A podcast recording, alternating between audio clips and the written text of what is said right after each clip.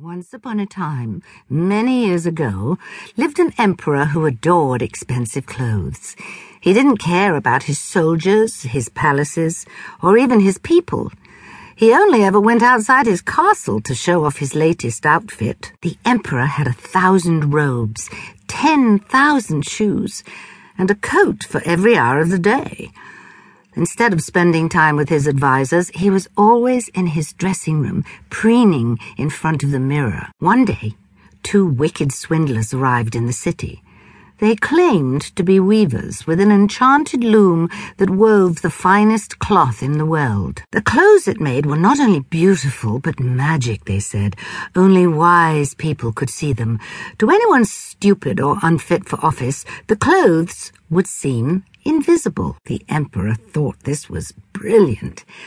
If I wear clothes made of this material, I'll know by my men's reactions which ones I should sack, he thought. So he paid the wicked weavers ten large chests of gold to make him some magic clothes. They set up their enchanted loom and demanded the rarest silk and the finest gold to make the clothes.